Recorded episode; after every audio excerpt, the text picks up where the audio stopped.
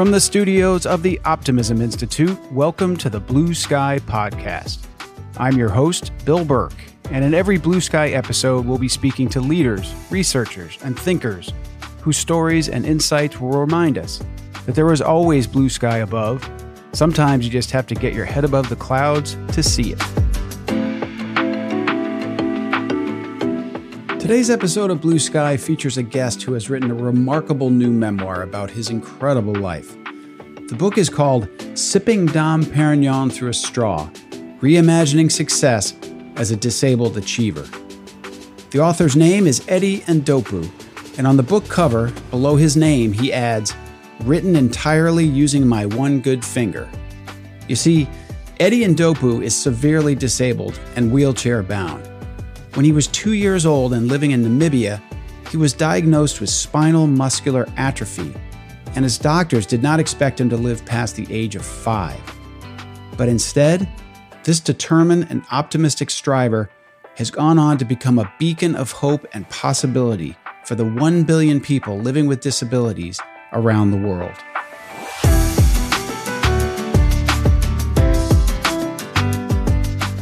Eddie Ndopu is an award winning, internationally acclaimed humanitarian activist who was appointed by the UN Secretary General as an SDG advocate, a group of 17 inspiring and influential people raising global awareness for the UN Sustainable Development Goals. He also serves on the board of the UN Foundation and has advised organizations such as the World Economic Forum, the Paralympic Games, and Amnesty International. He is a member of the World Economic Forum Global Future Council, a global change maker, a David Rockefeller Bridging Leadership Award recipient, and one of the 50 most influential people with disabilities in the world. Eddie holds a master's degree in public policy from Oxford University, where he was a Polar Scholar and student body president, and a bachelor's degree from Carleton University in Canada. Prepare to be inspired as you listen to this blue sky conversation with my guest, Eddie Ndopu. Eddie Ndopu, welcome to the Blue Sky Podcast. Hi, Bill. Thanks for having me. I'm so delighted to be in conversation with you. Well, it is my pleasure. And I want to start with a congratulations. Your book came out this week. I have read it, it's fantastic. I have worked on a book myself. I know how hard it is. And as hard as it might have been for me, uh, below your name, you say it was written entirely using my one good finger. So this is quite an accomplishment in all regards.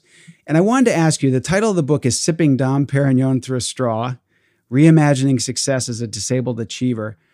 And because books are so hard to write, I'm particularly interested in knowing why did you want to do this? What motivated you? And what are you hoping to accomplish by releasing this book? Sure. Um, great set of questions. I mean, the title in itself is is quite provocative and a little bit cheeky, and yes. I think that was that which, was which you are too. I know from reading the book, you are both provocative and cheeky, so it fits.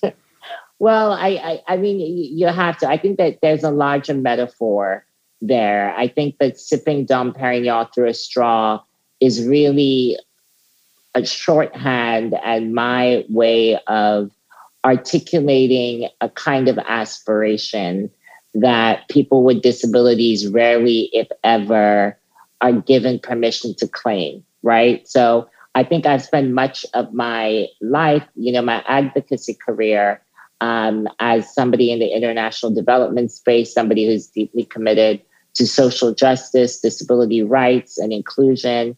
Um, I've spent my life sort of talking about disability and accessibility within the realm of compliance based thinking and access to the built environment. And I, I very quickly realized that the kind of accessibility that I am looking for is not just access that confines itself to the building or the ramp, as it were, right? So sipping Dom Perignon through a straw is really this idea that even, you know, despite my disability, I want a life that is filled with fun, with a bit of glamour, that is rad, you know, larger than life, right? So it's sort of like that, that, that aspiration and that appeal for more. Amazing. And so I know this information, but I want you to share it with others and hopefully they'll go out and read your amazing book. but when you say disabled, this this was an early diagnosis for you. As I as I understand it, you were two years old and you were diagnosed with spinal muscular atrophy. And you and then presumably your mom, maybe you were too young to hear this news, were told you might live to be five at best. Yeah. How old are you now? I'll be 33 at the end of this year. I mean, it's, okay. It's, it's so how did you get there? What was it about, you know, receiving that diagnosis? I, I came to really admire your mom through the book, her role, your sort of innate optimism and grit. Tell us how you you've gotten to be here.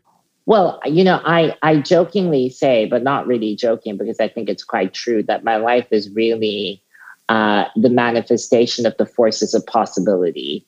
I, I really believe that there are forces that are larger than than myself that kind of you know created the right conditions to be born at the time when I was born, right uh, in 1990. Uh, really, at the beginning of what was the end of apartheid in South Africa, right, the legal disestablishment of the apartheid regime, and I was sort of born against the backdrop of a new political and economic dispensation.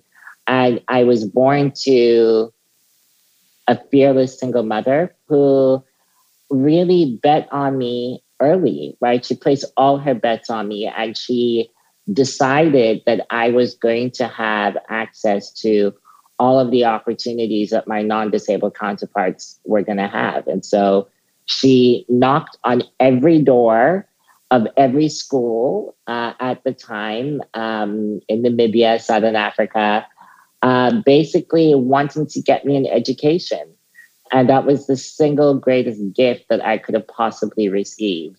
Uh, was the gift of, of an education, a mainstream education.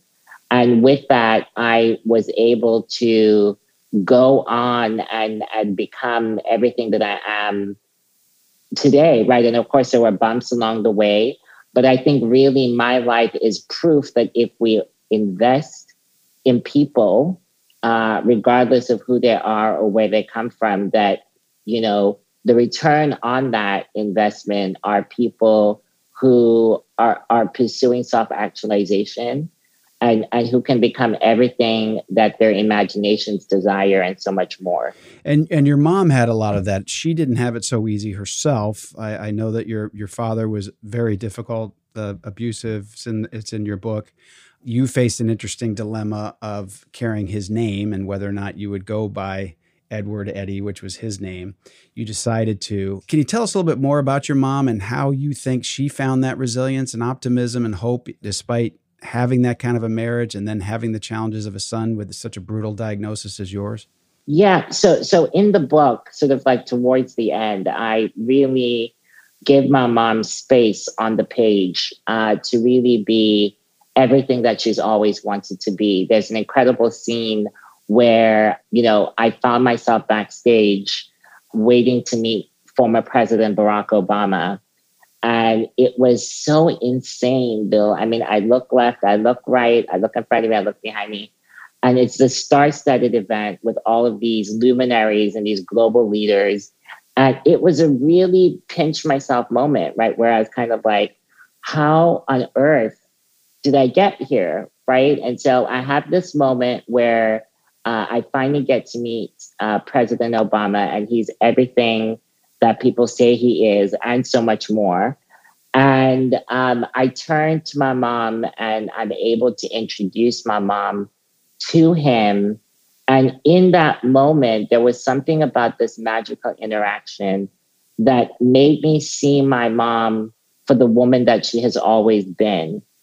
And at that moment in the book, I, I kind of am able to recount some of the conversations that I've had with my mom, where she tells me that the greatest travesty of injustice, of a system of exclusion and oppression that discriminates on the basis of race or any other identity is not so much the the day-to-day indignities of exclusion but it really is the ways in which people are prevented from dreaming, right? From dreaming with reckless possibility and reckless imagination, right? And sort of thinking about all that they could become.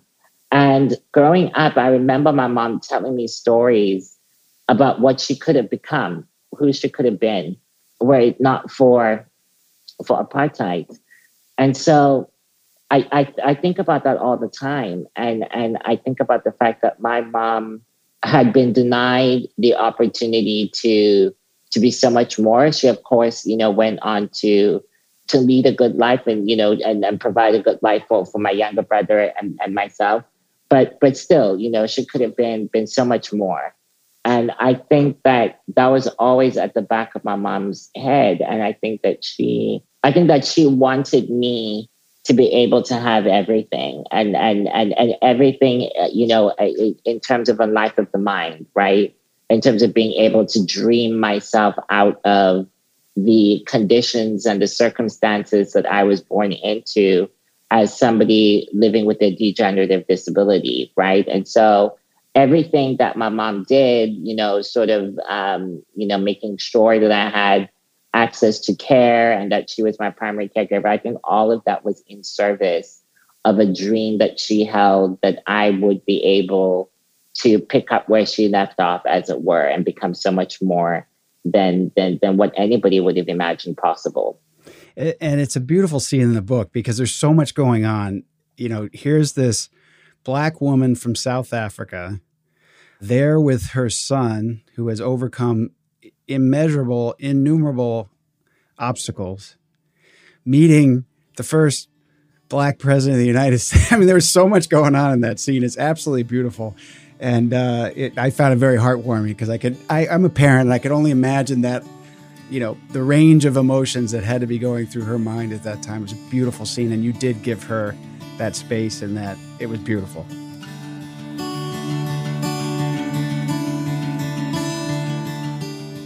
In describing his goals as an activist eddie says that for him it's about more than what he calls access to the building.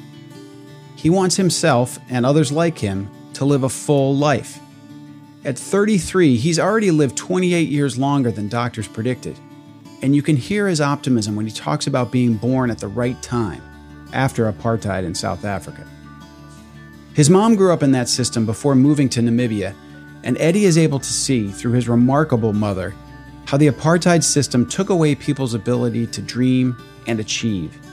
And he and his mom are determined not to let his disability do the same thing to Eddie. While he could not live as full a physical life as his able bodied peers, his mom wanted him to have a great life of the mind. And Eddie certainly has done that. Now, back to our conversation. There's so much I learned from your book, and, and one of the things you describe in my research is 90% of kids with disabilities never see the inside of a classroom. I was stunned by that because I just assume, you know, here in the United States, we have special education, we have ramps, we have, like you said, you can get in the building, but not enough, not enough kids are getting there. Can you talk about that and, and the work you're doing today to try to change that? And what and what an impact that made on you early on to have that education? Well, like you, Bill, I mean, when I when this statistic was brought to my attention as a teenager um, growing up in South Africa. And by this point, I'd had the benefit of an inclusive education, right? I, I was in a mainstream school for quite some time and I began to wonder. I mean, I'd always been the only one in the room, and in some instances, I still am today. And and and that is both, you know, an enormous privilege, but an incredible burden as well. And I kind of look around and I don't see people like me in certain spaces. And I find myself having those moments quite a bit, you know, growing up, you know, that kind of that isolation of sort of being the only one. And, you know, I began to really ask myself deeply, you know, sort of critically, well, where where are all the other disabled kids, the disabled young people? Like, wh- why aren't we taking up space in the way that we should be?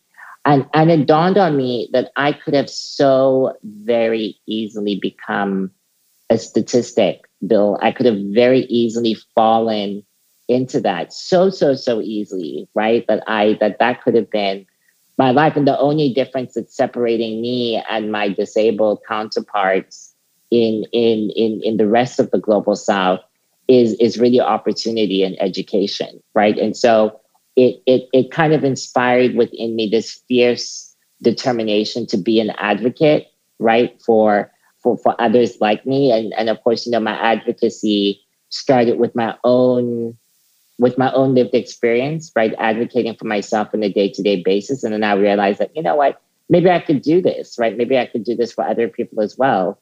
I, that that planted a seed, I think, within me, the recognition that this is such a travesty of justice on such an epic scale and that in some ways I could use my life as a point of reference in terms of what is possible, right? And and so you know that became the driving force, and you know I went on to you know start engaging world leaders at the World Economic Forum, in the hallways of power at the United Nations, and all of that I think has culminated in in the role that I serve today, right, as one of the Secretary Generals um, official advocates for the Sustainable Development Goals. I mean, I sometimes I, I need to take a minute and and catch my breath and and I just look around and I find myself in in rooms, you know, with with heads of state, with royalty, you know, with dignitaries, and I think about the the arc of of my life and how in so many ways, yes, it's me in the room, but you know, there's a great quote that you know Oprah uh, attributes to Maya Angelou, where she says, "I come as one, but I stand as ten thousand. And and and I think about that line and how I I always show up as an individual, but in so many ways I'm representing that ninety percent, right, of of children with disabilities who who don't see the inside of a classroom. And so it is my hope that I can live in a way that will kind of bend the moral arc of, of the universe toward justice, right? To to to borrow the words of, of Martin Luther King, that that that that if I am am consistent in my pursuit of more and and I'm persistent in in in my pursuit of, of dignity and agency and self-actualization that I could hopefully uh, help change that narrative you mentioned pursuit, and one of the things that struck me reading the book is that you're someone who has been, you know, has has seen opportunities, and when you see them, you go for it. And so there's a, there's a great moment in the book where you talk about being born at the right time or a good time at least. The African Leadership Academy is being formed, and you hear about it. And you and I pulled this from your book. It, they they said we are looking for the brightest minds to join this inaugural class and you say, My entire being said, This is it. Now, a lot of people in your situation might not have thought that, but there's something about you. Can you talk about the role the African Leadership Academy played in your life, and and because the rest of the book from there is mostly centered on your getting your master's in Oxford that I want to talk about as well. But if you could talk about the ALA and what that meant to you, it seemed like a big deal. It was a big deal, and Bill, if I can be honest with you, it really came at the right time it it was this giant uh, boost uh, of, of opportunity, right? It just kind of like it, it felt like it fell from the sky. You know, here was this amazing opportunity to attend this school on the outskirts of Johannesburg that was really created for for gifted young people to give them the leadership abilities, the tools, the resources, the skills to be able to go on and do great things with their lives, right? So that they can come back to the African continent and and and help uh, change things and fix things and and and really become leaders. And so I I was 16 years old. Uh, my mom came from work one afternoon with a stack of magazines. And um, I was just sort of like paging through these magazines, and I saw this profile on the school, and they were inviting students to uh, apply from all over the world and from all over the African continent. So I took a leap of faith. I, I eventually I got through the the process, went to the finalist weekend, um, came back home, and received a phone call and was told, Eddie, we love you. You're one of a kind, but unfortunately, we don't feel comfortable in our ability to meet your needs as somebody with a disability. So, unfortunately, you were denied admission. to the African Leadership Academy. And I was absolutely devastated, but there was a voice inside that sort of said, no, no, like I, I, I'm, I'm not, I'm not taking no for an answer. And this is it. Like, I know, you, know, so, so that line, like, this is it. Like that is that. I mean, that is literally what my entire body was sort of saying to me that this is it. And so behind my mom's back, I, I penned a letter to the founders and I sort of said to them, you know, as diplomatically as I knew how, that they had made a grave mistake. yes. You're 16. You're 16 as you write this. Yeah. Yeah. I'm 16 and I, I wrote this letter and, you know, it was like, Dear Mr. Swaniker, you know, I, I believe that, that, that I'm destined to be at the school. And I was like, this might be a long shot, but I think it needs to reconsider. So I sent the letter and I got in.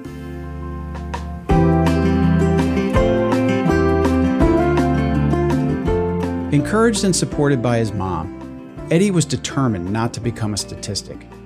She emphasized education and Eddie realized early on that having access to schooling could make a huge difference in his life. And later, he decided to help provide the same for others. And I think it's important to see in Eddie's story that yes, opportunities like the African Leadership Academy did present themselves to Eddie, but once he saw them, he seized them. And I love the story about his being told by the ALA, We love you, Eddie, but and then not taking no for an answer, and even writing them a rebuttal behind his mother's back. His determination and drive, even at the age of 16, is remarkable. Getting back to our interview, I wanted to talk about the experience that is at the center of Eddie's new book his time getting his master's at Oxford. So you're at one of the oldest, most prestigious schools in the world. And the thing I thought for me as an able-bodied person, or as you would as you would call an upright. Yeah, I got a kick out of that uh, that term. I am an upright. What I thought you did incredibly well with the book is you really get into details of what it's like to live in your body. And but when I say details, it's everything from how you use the bathroom to how the gorgeous cobblestones at Oxford that I would look at in wonder and awe provide this huge hazard for you in an electric wheelchair. All these things. And then also the series of, of personal helpers that you have, and the school thinks they're ready for you and they're not. Can you talk about that? Had to be some of that had to be tough to write. I mean, it was very it, it, sounds like when you were there, you often felt sort of exposed quite literally during a fire drill when you weren't even properly dressed outside. Can you talk about, you know, what it took to write that and, and what you were hoping to accomplish? Because you certainly you certainly changed my mindset about what it would be like to be you at a place like Oxford. Well, this was, I think, quite possibly one of the hardest things I've ever done. I think writing this book, I, I, I mean, I kid you not, I literally wrote the thing with one finger, right? So over a nine month period, you know, 18 hours a day, every single day from my phone, right? I wrote the entire book on my phone, on my iPhone.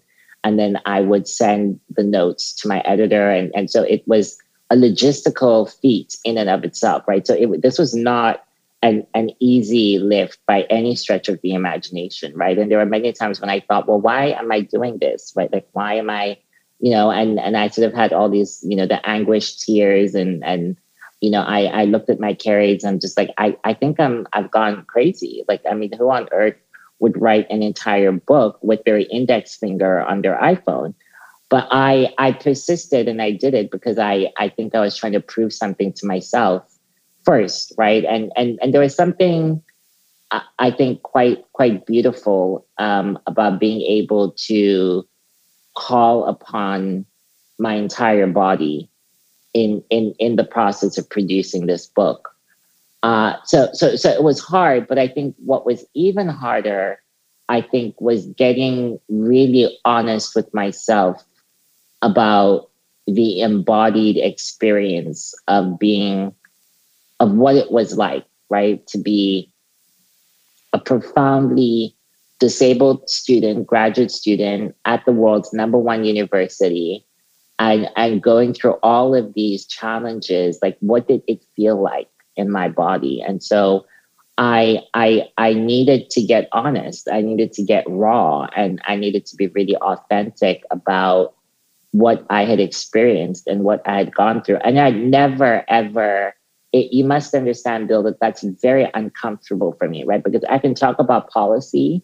Um, i can i can really go there as far as being able to talk about the superstructures and, and how people with disabilities are disadvantaged in terms of legislation and the law, but to get candid about how ableism, which which is the word that I keep coming back to over and over again in the book, how that has shaped my interior life in such a profound way. That was really, really tough right? That that was not easy for me to do, but I need I realized in order for people to really understand the larger point, I needed to get very raw and clear about what I had gone through. Um, and so I went there, but it, it was hard. It was really, really hard. It, it, it, I can only imagine. First of all, nobody writes for 18 hours a day. That's just if you had if you had 10 fingers and a laptop, that is unbelievable. Uh, and then to be that person. And I will tell you, as as an upright, you accomplish so much by doing that. If I'd been a student when you were at Oxford, I'll be perfectly honest. I would see you, you know, zipping along in your electric wheelchair, and you got your helper with you, and he's a smart guy, and what a great experience he's having. I wouldn't know that when you slept, someone had to rotate you so you didn't get bed sores, and and that your room wasn't ready. And I love the fact your first room was Margaret Thatcher's old room. and there's little details in there that you just amazing, but it also puts into context where the heck you were. Um, yeah. But I think you accomplished a lot with that. So one of the reasons I hope people read this is for that, because again, I can hear the I can hear about policy and I can hear about accessible buildings and that sort of thing, but I have no idea what it's like. And I, I truly I've never read an account like that. So I think you accomplished a great deal no, thank you for that. I thank you for that. And and I think I I you know, to me it feels like the last frontier of inclusion discourse, I think, is centering the humanity part of it, right? Like really being able to excavate like like psychologically like what like I and, and in some ways you know without it being too sentimental I, I I wanted this book to also be a reckoning with trauma, right? Because I, I, I think the, the trauma of inaccessibility, the trauma of exclusion was felt in those quiet moments where nobody knew what was happening to me. And, and I think that that's a, a radical reframing of how we think about these concepts. Like, what does it mean to be belong? To, to, to belong, right? Like, what does it mean to, to, to, to be part of a community, to be part of an institution? Like, what does it mean to, to, to provide accommodation, right? Like, I, I like all of these assumed, you, you know, these, these, these words and these concepts that we kind of use. They, to me, they feel like they've been stripped of their true meaning, right? They've been sort of hollowed out of their meaning. And I think through my story, I wanted to be able to infuse these words and these concepts with fresh meaning so that we can better better serve people and better meet people's needs. Yeah, because then I, I, put myself in Oxford shoes. You know, they they think they're per, they're ready for you when you get there, and they're just not. you know, and this the cobblestones again, and and then and on top of everything, you had financial issues. So you had and I love you had a, a, basically a crowdsourcing to get you there in the first place. Oxford yeah. educated, I think was the hashtag, something like that. And then you get there, and all of a sudden your medical bills are racking up, and they're basically telling you, you know, thanks, but this isn't working out. I mean, you had challenge on top of challenge. Can you talk about that? I mean, it, you, just when you think you've had enough, then the money comes along and that's an issue. And, and just what is it again inside you that's like, I'm going to figure this out? Yeah, you know, and, and I, I think that's why the book centers so much on, on Oxford because I could have very easily written a fairy tale narrative, right? Disabled achiever overcomes the odds and makes it, right? And I wanted to start the day after the fairy tale right? So like after the fairy tale has been achieved, like what happens then? Like what happens the day after? And I think focusing on the day after is really important because I think it's like scaling a mountain and you get to the top and then you get there and you realize that you are at base camp of yet another mountain to climb, right? And so I I and, and there's something very Sisyphean, right? Like Sis, like you know the myth of Sisyphus, that like you know you roll the boulder up the mountain only for the boulder to be sent back down and for you to do the same thing over and over and over again. And and that's what it felt like right? So you know here i was the day after the fairy tale first african with a degenerative disability at oxford. And i i encountered all of these really awful things one challenge after the other. And you know i i don't i don't know what it is. I think there is a real defiance that I have embodied over the years that tells me to just keep on showing the middle finger you know and, and just be like no i'm gonna i'm gonna keep doing it. I'm gonna keep and and there's that like that voice right that's kind of like well okay now you've told me this can't be done so now i'm really gonna show you that i'm gonna do it and I kind of had that. And and don't get me wrong, Bill. It's it's it's incredibly hard, right? It's it's actually there's something profoundly irrational about it, right? Like it like there's something irrational about thinking that you can kind of take on structures and institutions and organization like the way that society's been organized doctrines and all of these things like take on all of these forces and win, right? It's a very David and Goliath thing, but I, I, it, for whatever reason, it's just like that has always been me.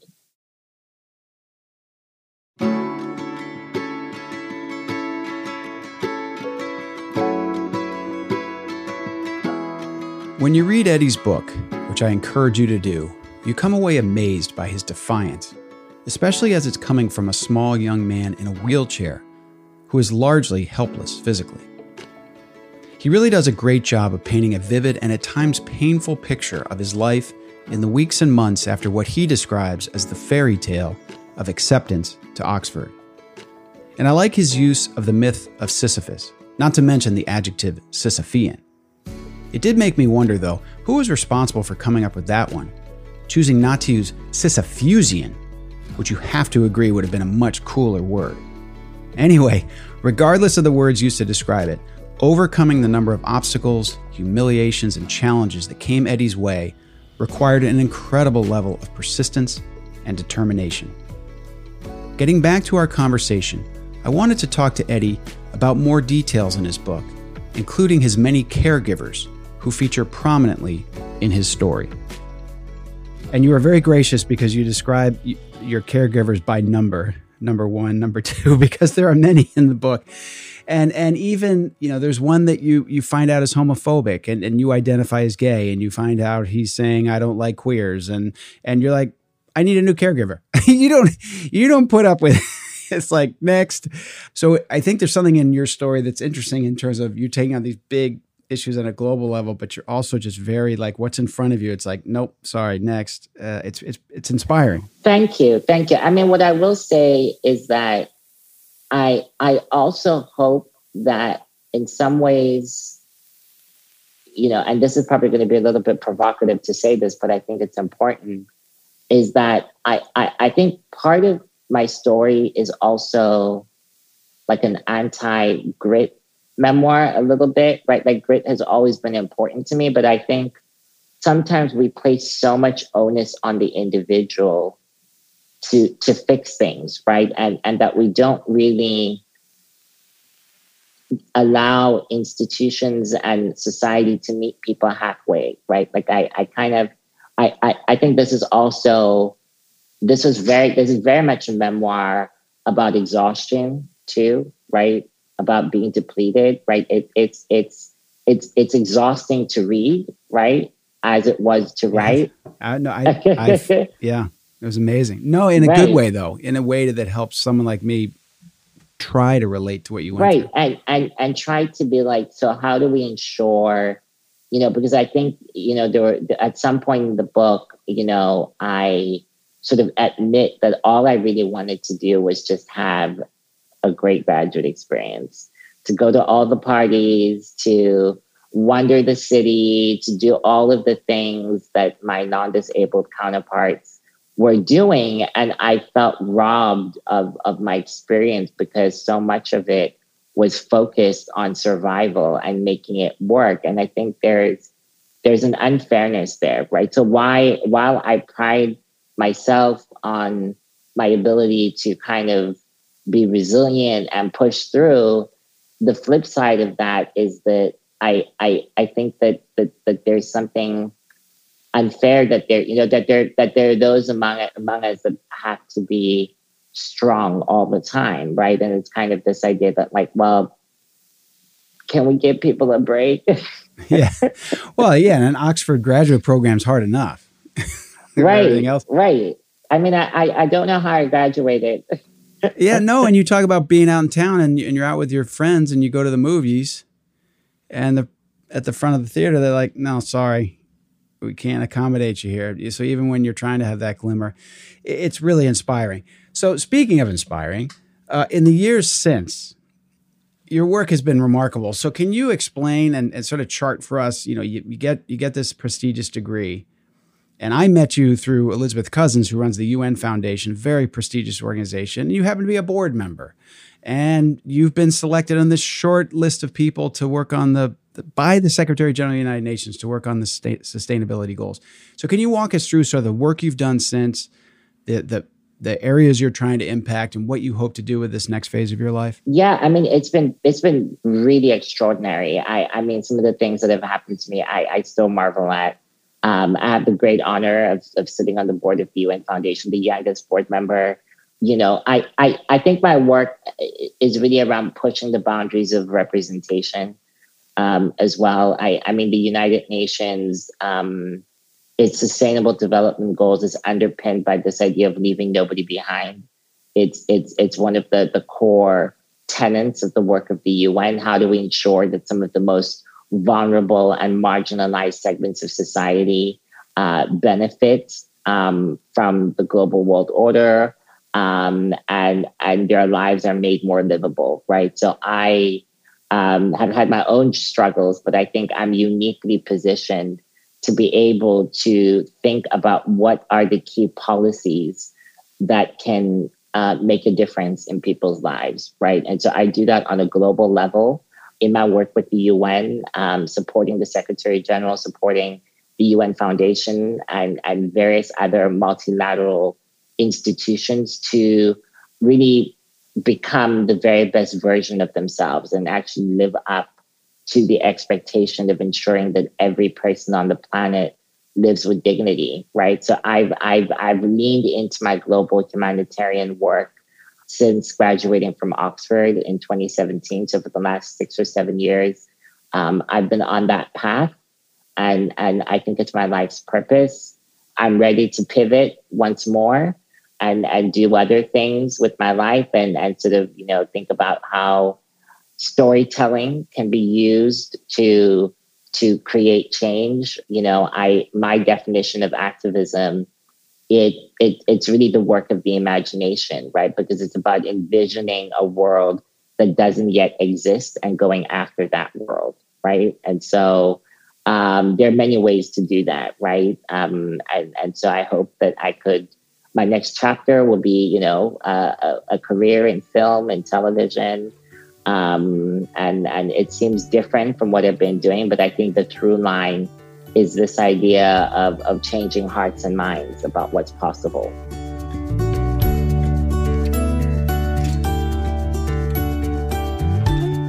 It was interesting to hear Eddie describe wanting his book to be anti grit. Eddie himself has nothing but grit, for sure. But his point is that this can only take someone in his situation so far. To gain the kind of accessibility and opportunity he's looking for, institutions have to work on inclusion as well. Eddie is a young man with a clear purpose to advocate, as he says, for every person on the planet to be able to live with dignity. And he sees his activism as a work of imagination. And speaking of imagination, wait until you hear what one of Eddie's next goals is.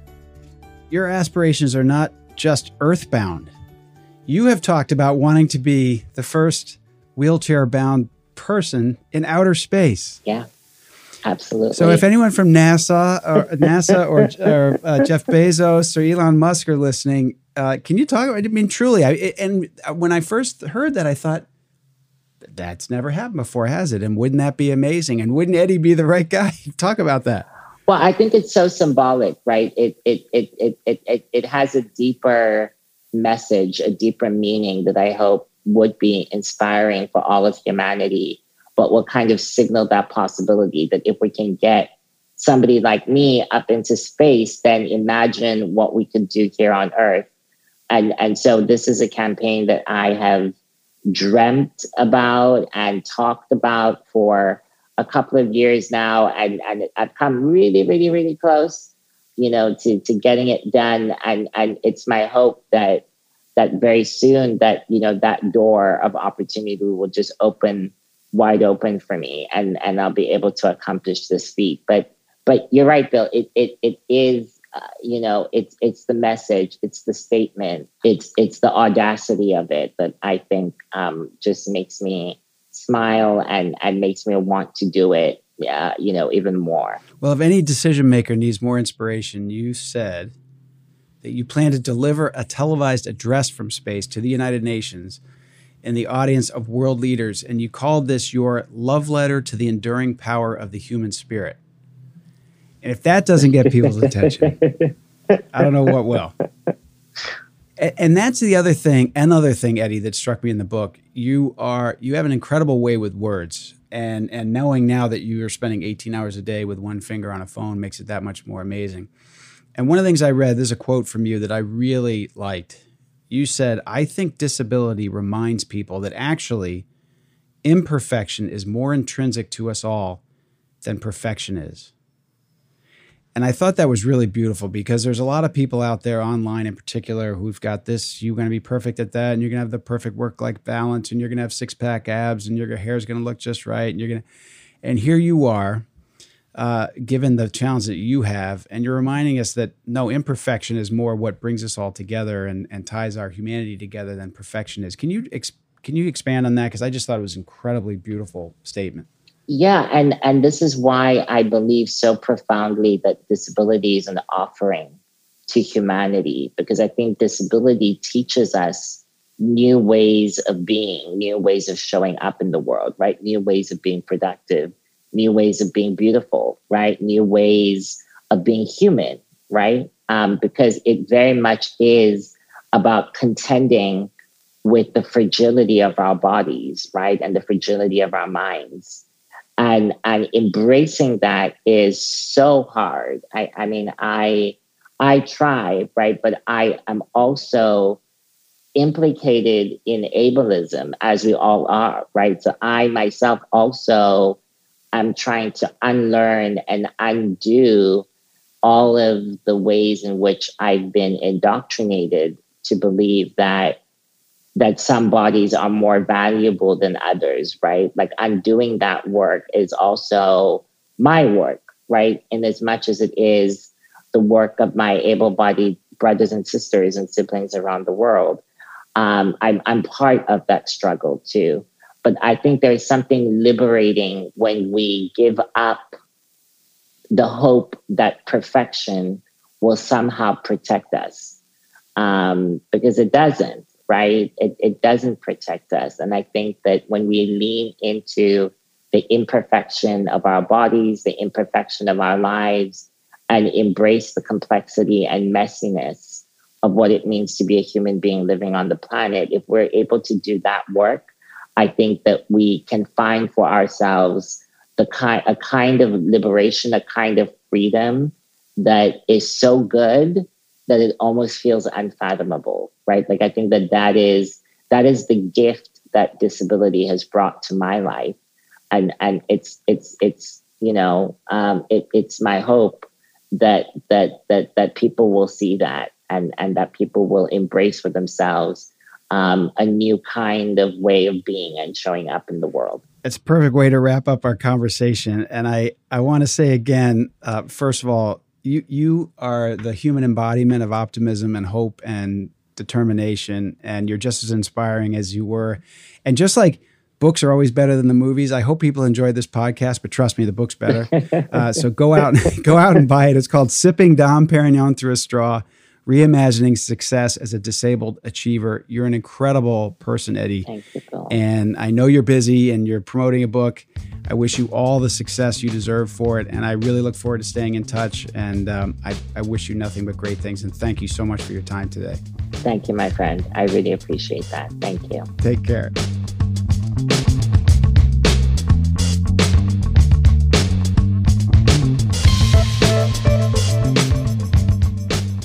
Okay, how cool would it be if Eddie from outer space gave a live address to the United Nations?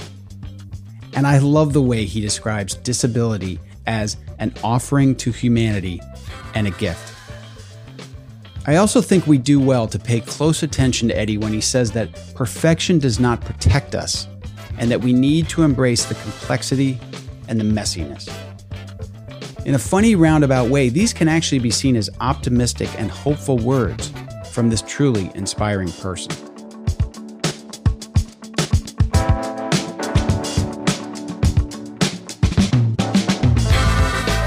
Hope you enjoyed this Blue Sky episode with Eddie Ndopu, and will also read his great new book, Sipping Dom Perignon Through a Straw. Please let us know your thoughts on this and other episodes by leaving us a review or rating. We'd love to hear from you. And of course, if you enjoy this content, please follow the Optimism Institute online. These efforts are easy and far from Sisyphean. Until next time, I'm the founder of the Optimism Institute and host of Blue Sky, Bill Burke, and I thank you for listening.